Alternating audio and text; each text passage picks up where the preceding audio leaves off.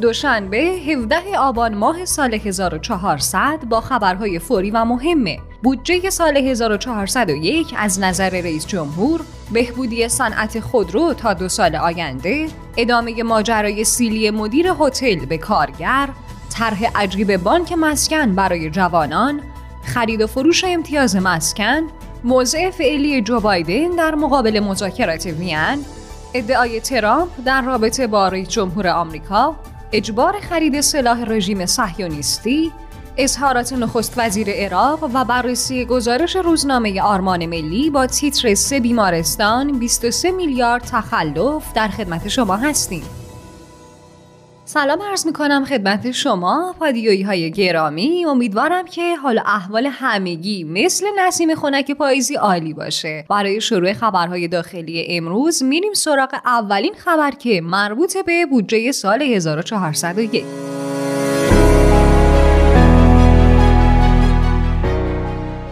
رئیس جمهور کشورمون در جلسه هیئت دولت در رابطه با این بودجه گفت بودجه سال 1401 برای رشد اقتصادی 8 درصدی پیش بینی و برنامه ریزی شده و تفاوت بودجه امسال با سنوات قبل در اینه که دیگه استانداران برای بودجه و اعتبار به مسئولین مرکز کشور مراجعه نمی‌کنن و به هر استان اعتباری داده میشه تا سهم خودش رو در راستای تحقق رشد 8 درصدی ایفا کنه. رئیسی در خصوص راهبرد دشمن در بین مردم هم تاکید کرد که راهبرد دشمن ایجاد یأس و ناامیدی در بین مردمه و نظام عادلانه پرداخت از جلوه های مهم اجرای عدالت در دولت سیزدهمه. ابراهیم رئیسی در ادامه هم اشاره کرد وزرا و مسئولان اجرایی به خبرسازی و ادعاهای کذب باید بلافاصله جواب بدن و اجازه ندن که ذهنیت منفی در جامعه ایجاد بشه.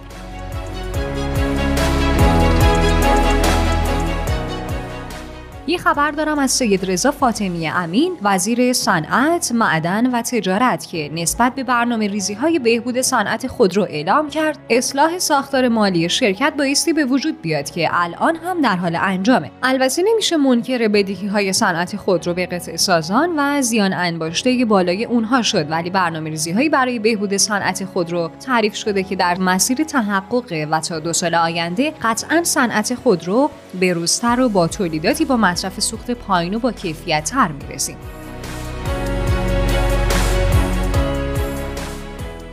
یه خبری داشتیم اگر یادتون باشه تو روز گذشته در پادیو درباره ماجرای سیلی که مدیر هتل به صورت کارگر خودش زده این اتفاق شب قبل از بازی فوتبال بین دو تیم فجر سپاسی و استقلال افتاده بود. حالا مدیر هتل چمران که در ابتدا گفته شده بود این کار رو انجام داده توضیح داده که من سیلی نزدم. مالک هتل به صورت کارگر سیلی زده.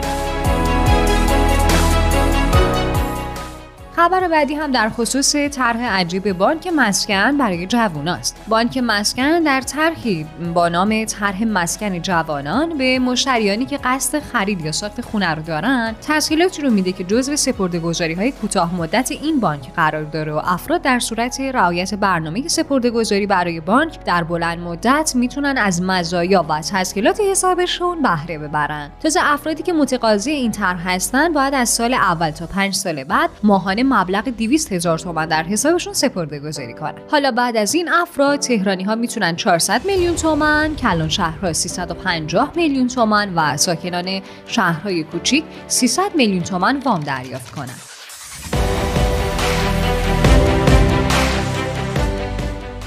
یه خبر متفاوت هم دارم از سید مهدی هدایت مدیرعامل شرکت عمران پردیس که با اعلام خبر خرید فروش امتیاز مسکن گفت شما گزارشاتی شده تایید می‌کنید؟ خرید فروش مسکن ملی.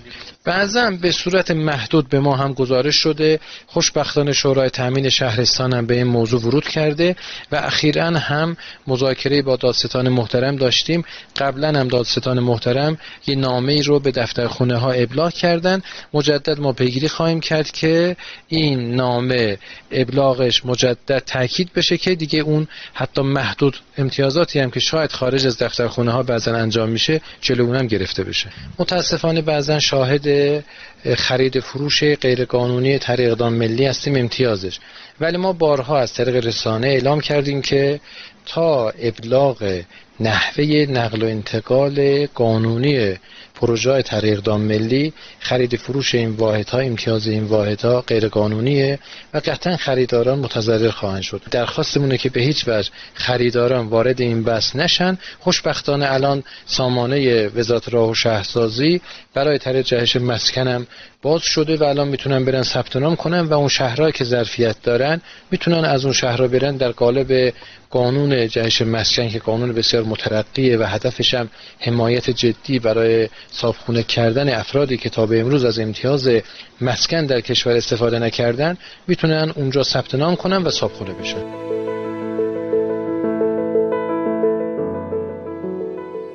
خب پادیوی های عزیز رسیدیم به خبرهای بین المللی امروزمون از اقصانقات جهان. اولین خبر این قسمتمون مربوط به جو بایدن رئیس جمهور آمریکا که در پاسخ به سوالی درباره موضع فعلیش نسبت به مذاکرات وین و طرح جایگزین برای شرایطی که مذاکرات با شکست مواجه بشه گفته در حال حاضر درباره ایران اظهار نظری مطرح نمی‌کنم.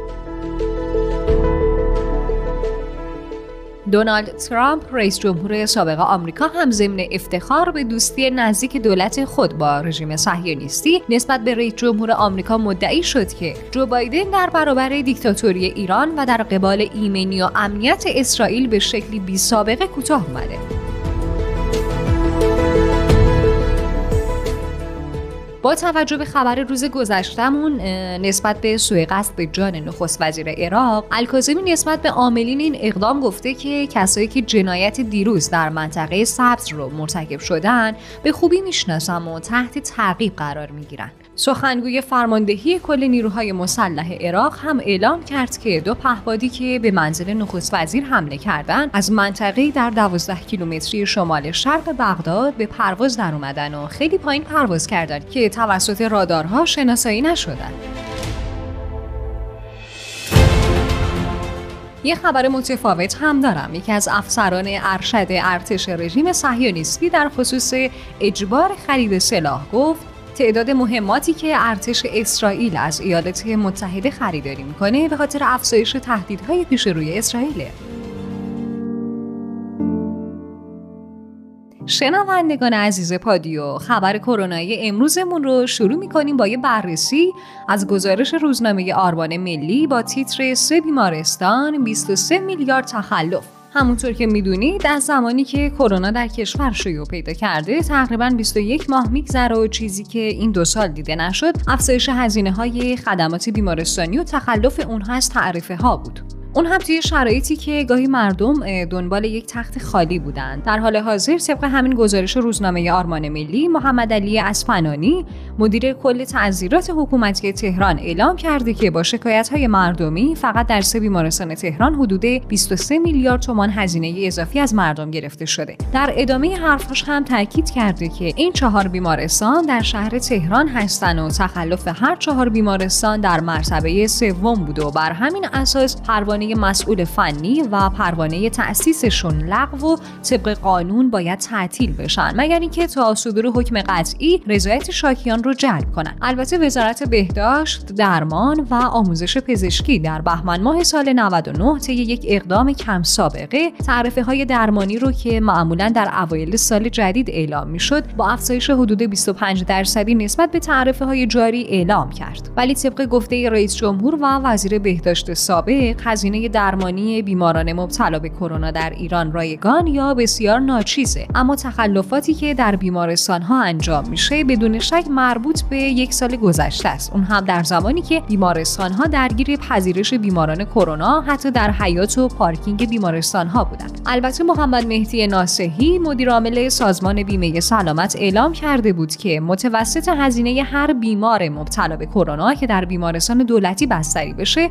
حدود 5 میلیون میلیون و 400 هزار تومنه که 4 میلیون و 100 هزار تومنش رو سازمان بیمه سلامت برای افراد تحت پوشش بیمه پرداخت می‌کنه. ولی طبق مطلبی که در همین گزارش اومده بعضی از بیماران مبتلا به کرونا با آرمان ملی تماس گرفتن و گفتن که هزینه های بستری از 10 تا 100 میلیون تومنه و مجبورن بخشی از دارایی هاشون رو بفروشن یا از خیریه ها درخواست کمک کنن. سعید نمکی وزیر سابق بهداشت در اوایل سال 99 با ارسال یک نامه به رؤسای دانشگاه ها و دانشکده های علوم پزشکی سراسر ایران از اونها خواست تمام بیماران مبتلا به کرونا که فاقد پوشش بیمه، بی‌بضاعت و یا اتباع خارجی هستن رو پذیرش کنن و هزینه درمان این افراد رو از محل منابع طرح تحول نظام سلامت محاسبه و در حسابهای اون دانشگاه لحاظ کنند اما این موضوع هیچ وقت به سرانجام نرسید و طبق آمار رسمی با ابتلای 5 میلیون و 987 هزار و 814 نفر بیمارستان های دولتی و خصوصی هزینه های خیلی زیادی رو به جیب زدن. به هر حال امیدواریم که این شرایط هزینه ها پیگیری بشه تا مردم بیشتر از این آسیب نبینن انشاءالله.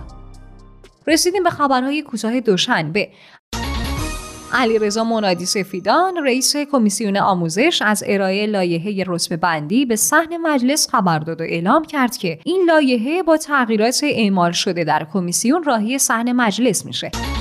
طبق اعلام سالیوان مشاور امنیت ملی دولت بایدن اگه ایران به توافقنامه برگرده اونها هم به توافقنامه هسته 2015 برمیگردن.